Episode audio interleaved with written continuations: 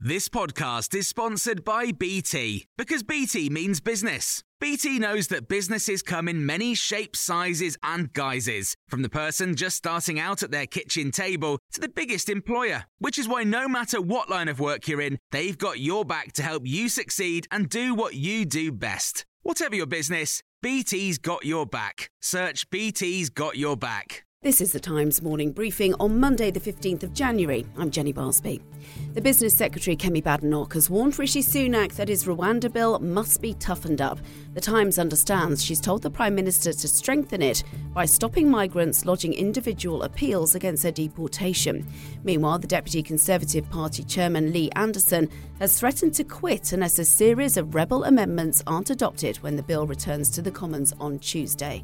Oliver Wright is the Times policy editor and says Mr. Sunak is in a difficult place. You know, on the one hand, he's got those who are saying you've got to go further, and if you don't go further, we're prepared to side with Labour and vote down the entire bill.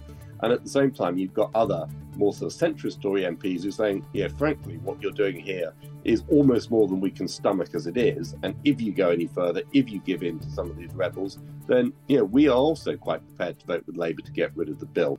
A US fighter has shot down a cruise missile in the Red Sea, which Washington says was fired towards one of its destroyers from Yemen. This comes a matter of hours after the states launched another strike on Iranian backed Houthi rebels in the country, warning of more to follow if attacks in the Red Sea don't stop. Six people remain in custody after being arrested over an alleged plot to disrupt the London Stock Exchange. The Metropolitan Police claims it had information that pro Palestinian activists were intending to cause damage and attach themselves to the building this morning.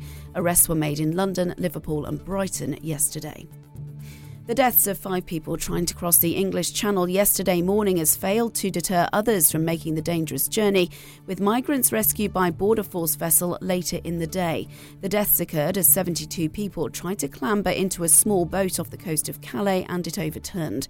Two people are in a critical condition.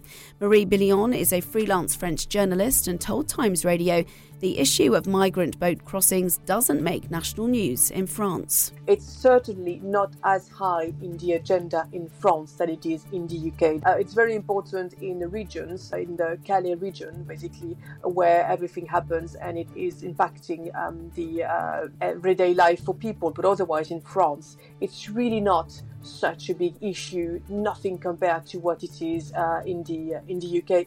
Parents have been told they should start to notice the cost of some baby formula coming down from today. The manufacturer Danone is cutting the price of Aptamil after a competitions investigation found costs have risen by a quarter in two years. The supermarket Iceland says it's already passing savings on to customers, putting pressure on others to follow suit. Houses in the Icelandic town of Grindavik have been set on fire after a series of volcanic eruptions. Residents have been told to leave their homes on Saturday after a number of earthquakes. The main road to the town has now been cut off by a river of lava. Svana Thorkelson is a journalist in Iceland and has been speaking to Times Radio. It has been dormant for more or less uh, 700 years, and now it is entering a period when it's going to be active again. And this period may last for a long, long time. The geologists say maybe years, years and years. As a matter of fact, they say off and on for 300 years.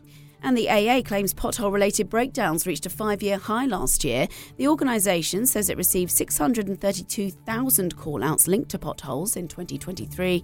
That's 16% more than the year before. Damage caused can include punctures, distorted wheels, and broken shock absorbers.